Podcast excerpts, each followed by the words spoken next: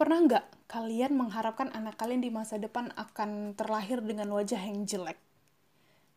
Kalian semacam berpikir atau berharap atau bahkan berdoa, ya Tuhan semoga wajah anakku yang bakal lahir ini jelek aja lah ya.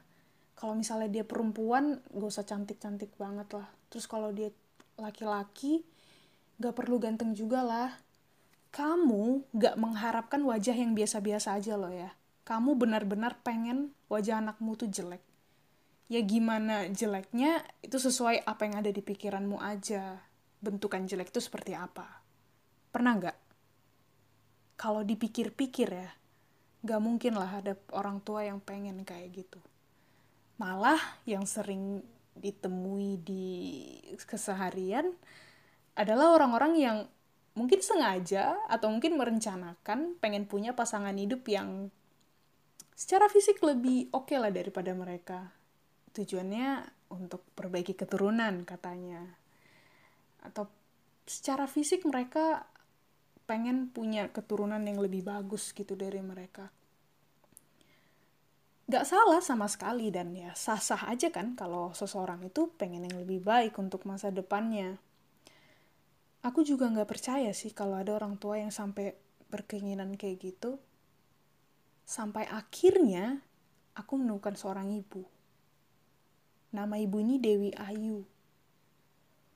Dia punya tiga orang anak perempuan. Dan untuk anaknya yang keempat, dia pengen si anak ini terlahir dengan wajah jelek. Awalnya aku kira cuman bercandaan kan.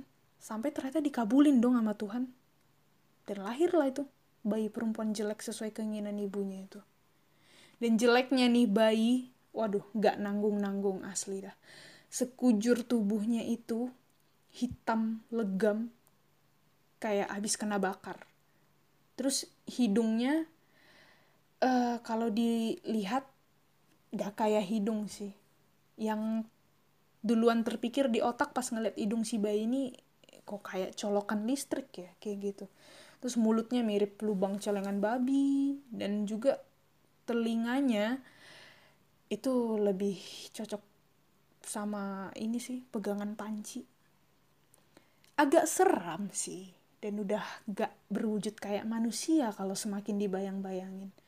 Nah itu juga yang dirasain sama warga sekitar rumahnya si ibu Dewi Ayu ini seketika setelah mereka ngelihat bayi malang tadi. Biasanya nih kan kalau ada bayi lahir biasanya tetangga-tetangga pada dateng gitu kan mau ngeliat si bayi. Kan bawaannya biasanya gemes gitu kan pengen gendong pengen nyubit atau pengen pegang-pegang gitu saking imutnya. Nah kalau ini beda cerita. Bahkan nih ya si bidannya udah inisiatif sendiri udah ngide aja tuh dia. Ntar ya kalau orang-orang pada sebelum orang-orang pada datang nih aku tutup deh nih muka bayinya. Ya sebenarnya enggak nggak masuk akal juga tuh juga pas orang datang pengennya ngeliat bayi ya otomatis dibuka dong kainnya. Nah ternyata kainnya bener aja dipaksa buka sama tetangga yang udah pada dateng. Dan pas para tetangga itu ngelihat wajah bayi itu wah mereka kayak terdiam gak percaya sama apa yang mereka lihat. Kok mereka baru kali tuh ngelihat bayi yang bentukannya semengerikan itu. Hitam legam bla bla bla yang kayak tadi itulah sebenarnya bukan tanpa alasan sih si ibu Dewi Ayu ini pengen punya anak yang mukanya jelek. Ini tuh berhubungan sama latar belakang hidup dia yang emang gak mulus lah. Mulai dari remaja aja dia udah jadi pelacur hingga akhirnya dia mencapai puncak karirnya sebagai pelacur itu. Dia punya jenjang karir cuy. Mantep. Dia juga pernah hidup di camp tahanan pindah ke rumah mewah yang ternyata menjadi awal dari semua pelacuran dalam hidupnya. Dia juga sempat mati suri pas dia umur 52 tahun lalu dia bangkit dari kubur setelah 21 tahun dikubur dia bangkit tuh bayangin tuh dia bangkit dari kubur terus masih banyak lah pahit manis hidup lainnya yang pernah dia alami. Terus kenapa gitu loh dia pengen anaknya terlahir jelek? Apa dia pengen gitu? Anaknya di diejek, diolok-olok, dibully karena bentukannya itu udah nggak kayak manusia gitu.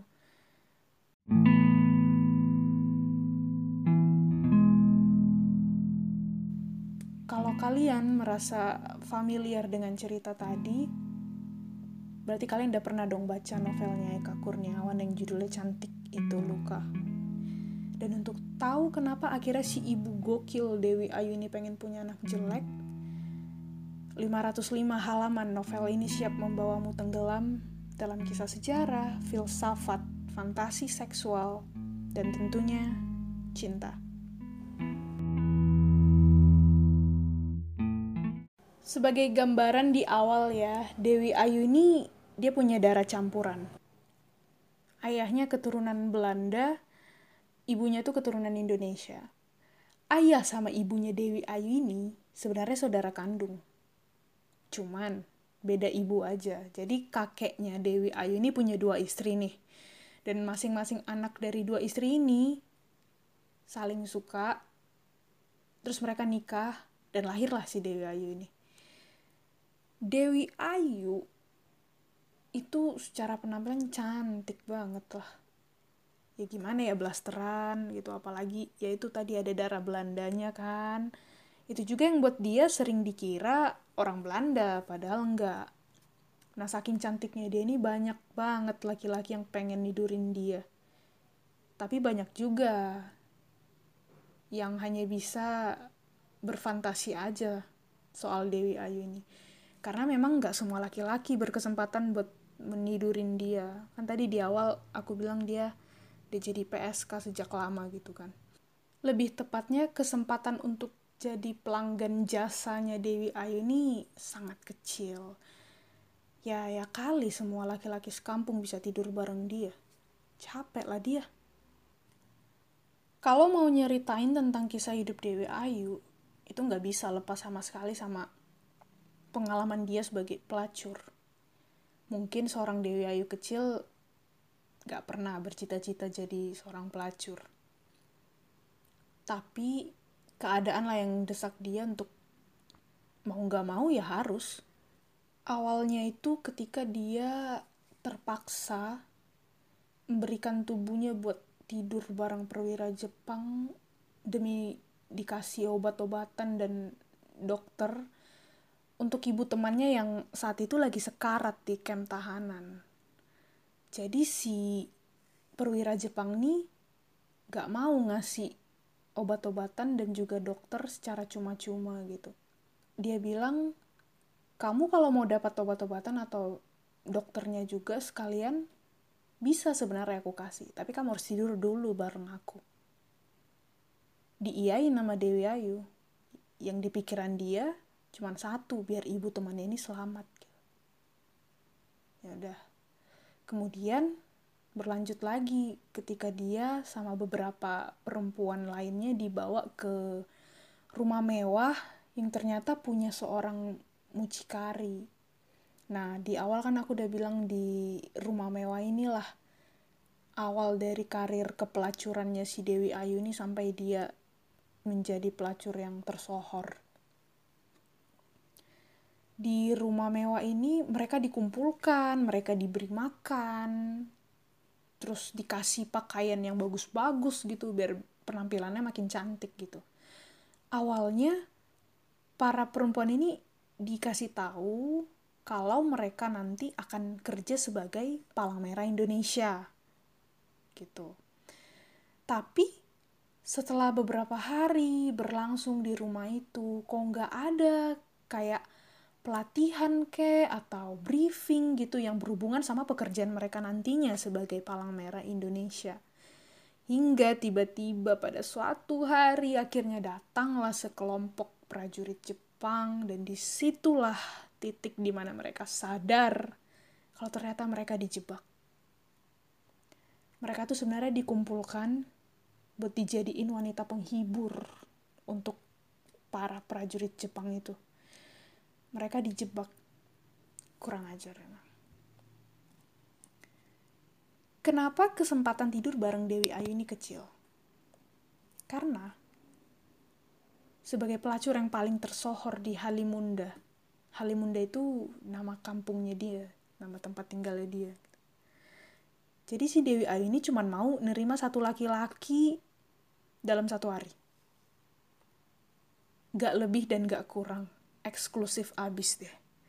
Jadi untuk bisa tidur bareng Dewi Ayu, para laki-laki tuh juga harus buat reservasi dulu. Dan antrian namanya tuh panjang banget. Terus ya mereka harus sabar lah nunggu gilirannya. Meskipun si Dewi Ayu ini udah jadi pelacur sejak dia remaja hingga dia jadi pelacur paling tersohor pun sebenarnya hatinya tuh nggak rela-rela amat jadi pelacur masih ada lah terselip di hatinya tuh sedih sakit terluka gitu.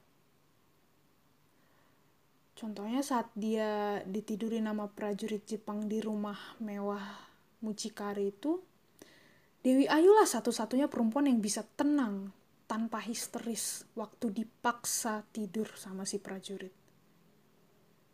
Sementara dari kamarnya, dia bisa dengar teman-temannya tuh pada teriak-teriak, nangis, sampai ada yang mau kabur juga. Tapi di balik sikap tenangnya Dewi Ayu ini sebenarnya dia di dalam tuh hancur-hancuran banget sih. Ya ampun dia nangis di dalam lah dia mah. Karena dia ngerasa dia nggak punya power dia nggak punya kuasa untuk ngindarin bejatnya prajurit-prajurit itu. Dia juga nggak bisa nolak ketika tubuhnya bahkan dijebak untuk dijadiin pemuas birahi laki-laki satu-satunya yang bisa dia lakukan hanya terbujur kaku aja gitu di atas tempat tidur. Bagian ini tuh ngingetin aku sama ketimpangan relasi kekuasaan antara perempuan dan laki-laki. Laki-lakinya itu digambarkan dengan para prajurit Jepang. Mereka punya power yang lebih besar, mereka lebih dominan, sehingga mereka merasa berhak atas tubuh perempuan. Sedangkan perempuannya yaitu si Dewi Ayu dan teman-temannya yang gak punya power itu. Mereka dianggap hanya sebagai pemuas, kaum inferior yang bisa dikontrol oleh si yang lebih dominan tadi. Nah, Dewi Ayu ini kan tadi aku bilang di awal dia punya anak ya, dia punya tiga orang anak perempuan yang Dewi Ayu sendiri nggak tahu siapa bapaknya yang pasti karena dia udah tidur dengan banyak laki-laki, anak dari ketiga putrinya ini pasti berbeda-beda satu dengan yang lainnya. Dia pun gak mau ambil pusing hanya karena dia gak tahu siapa bapak anak-anaknya ini. Dia gak nyoba nyari tahu karena ya susah juga ya nyari taunya kayak gimana. Lagi pula dia juga bisa sih besarin anaknya sendiri. Anak pertamanya namanya Alamanda, yang kedua Adinda, dan yang ketiga itu Maya Dewi. Mereka bertiga ini cantik-cantik, sama lah kayak ibunya. Mewarisi gen kecantikan ibunya gitu. Banyak warga di Halimunda ini yang udah gak sabar lah ngelihat Putri Dewi Ayu ini jadi gadis-gadis desa, tumbuh besar menjadi cantik. Padahal udah cantik sih dari lahir. Terus kurang ajarnya mereka tuh ya, bisa-bisanya mereka nyamain ketiga putri ini sama ibunya yang bisa ditiduri nama banyak laki-laki. Di sini berarti sebenarnya mereka tuh nggak sabar ngelihat Putri Dewi Ayu ini gede, ya biar bisa mereka tidurin gitu aja sebenarnya. Bukan karena mereka pengen ngelihat perkembangan hidup manusia, bukan. Karena otaknya mesum aja dia pengen langsung tidurin aja kalau anaknya udah gede gitu. Sepanjang hidup anak-anak ini banyak banget masalah hidup yang datang. Mulai dari kisah percintaan mereka yang sama sekali nggak mulus. Apalagi sih yang paling tua itu, si Alamanda. Dia ini fuck girlnya zaman kolonial gitu lah. Yang pinter guide cowok, terus dia kasih perhatian, terus ditinggalin sama dia. Singkatnya si Alamanda ini sengaja buat para cowok tuh patah hati karena dia ya masih relevan lah ya tingkah lakunya sama beberapa orang di zaman sekarang. Belum lagi mereka bertiga ini ujung-ujungnya nikah sama laki-laki yang umurnya jauh banget di atas mereka. Jauhnya itu waduh, belasan sampai 20 tahunan lebih tua lah dari umur mereka. Kayak anak cewek nikah sama orang seumuran bapaknya, kayak gitulah. Dan proses mereka sampai akhirnya menikah pun gak segampang suka sama suka atau cinta sama cinta terus ayo kita nikah gitu nggak nggak segampang itu ada yang harus mereka korbankan. Mereka harus mengorbankan sekolahnya, ada juga yang harus mengorbanin cinta pertamanya, sampai mengorbankan tubuhnya sendiri. Ngorbanin tubuhnya sendiri ini bukan berarti dia mati ya atau rela mati gitu bukan. Ngorbanin tubuhnya di sini maksudnya dia merelakan tubuhnya jatuh bersama laki-laki lain di ranjang yang sama secara kan para laki-laki di kampung mereka otaknya mesum semua. Nah sampai di sini si Dewi Ayu tuh udah mulai risau gitu loh, udah khawatir. Kenapa gitu kehidupan anak-anaknya kok gak ada yang mulus gitu ya. Kenapa harus ada sesuatu yang dikorbankan dari mereka? Dan juga kenapa semua permasalahan itu harus bersinggungan sama laki-laki, sama tubuh, dan ranjang. Tiga hal ini udah kayak menghantui kehidupan keluarga kecilnya Dewi Ayu banget sih. Meskipun novel ini latar waktunya itu di zaman penjajahan, tapi isu yang diangkat tuh masih relate banget sih sampai saat ini. Contohnya aja seperti yang tadi, ketimpangan relasi kekuasaan antara perempuan dan laki-laki yang sempat disinggung sedikit di atas. Uh, dampak dari ketimpangan relasi ini masih kerasa banget sampai sekarang Salah satunya adalah pemerkosaan.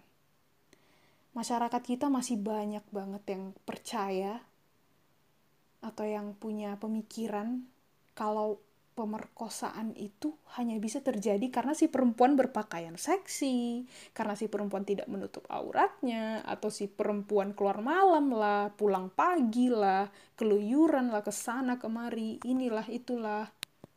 Tapi satu hal yang masih terasa asing di telinga mereka-mereka yang sering nyalahin perempuan ini adalah bahwa pemerkosaan itu bisa terjadi karena ada pihak superior yang ngerasa dirinya berhak mendominasi, berhak menguasai, berhak mengontrol tubuh si inferior itu.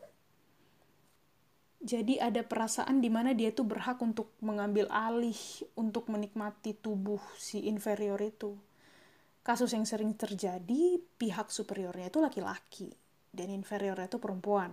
Seperti yang sudah sangat diangkat ya melalui novel ini. Selain persoalan ketimpangan relasi itu, eh, penulis novel ini, Eka Kurniawan ya, dia juga mengangkat betapa perempuan itu masih sangat sering dijadikan hanya sebatas objek seksual. Objek pelampiasan hasrat seksual laki-laki.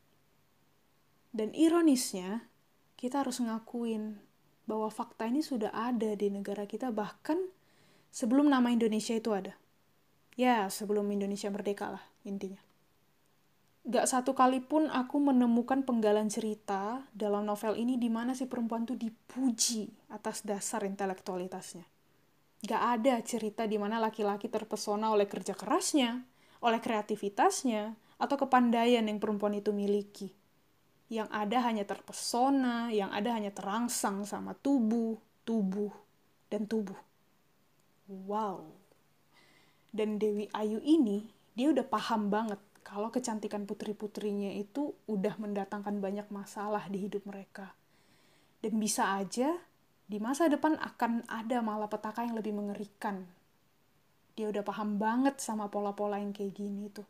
Karena ya dia sendiri juga udah ngalamin dari masa dia remaja di mana orang-orang ngelihat dia hanya karena dia cantik hanya karena Dewi Ayu badannya bagus rambutnya indah dan dengan pedenya orang-orang ini berpikir pasti Dewi Ayu mau kalau diajak tidur bareng oh karena kecantikannya udah terwariskan sama ketiga putrinya otomatis warisan yang berupa kekelaman hidup sebagai perempuan yang hanya dipandang dari segi fisik dan sering diobjektifikasi pun yang gak bakal luput dari kehidupan ketiga putrinya itu.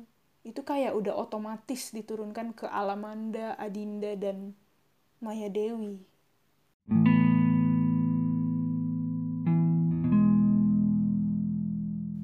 Nah makanya ketika si anak keempat lahir, Dewi Ayu tuh udah nggak pengen lagi dah kepahitan hidup yang udah berakar kuat itu harus kembali lagi terjadi dan itu harus terjadi lagi ke anaknya yang keempat ini dia nggak pengen anaknya harus merasakan digoda laki-laki di jalanan diajak atau dipaksa tidur bareng.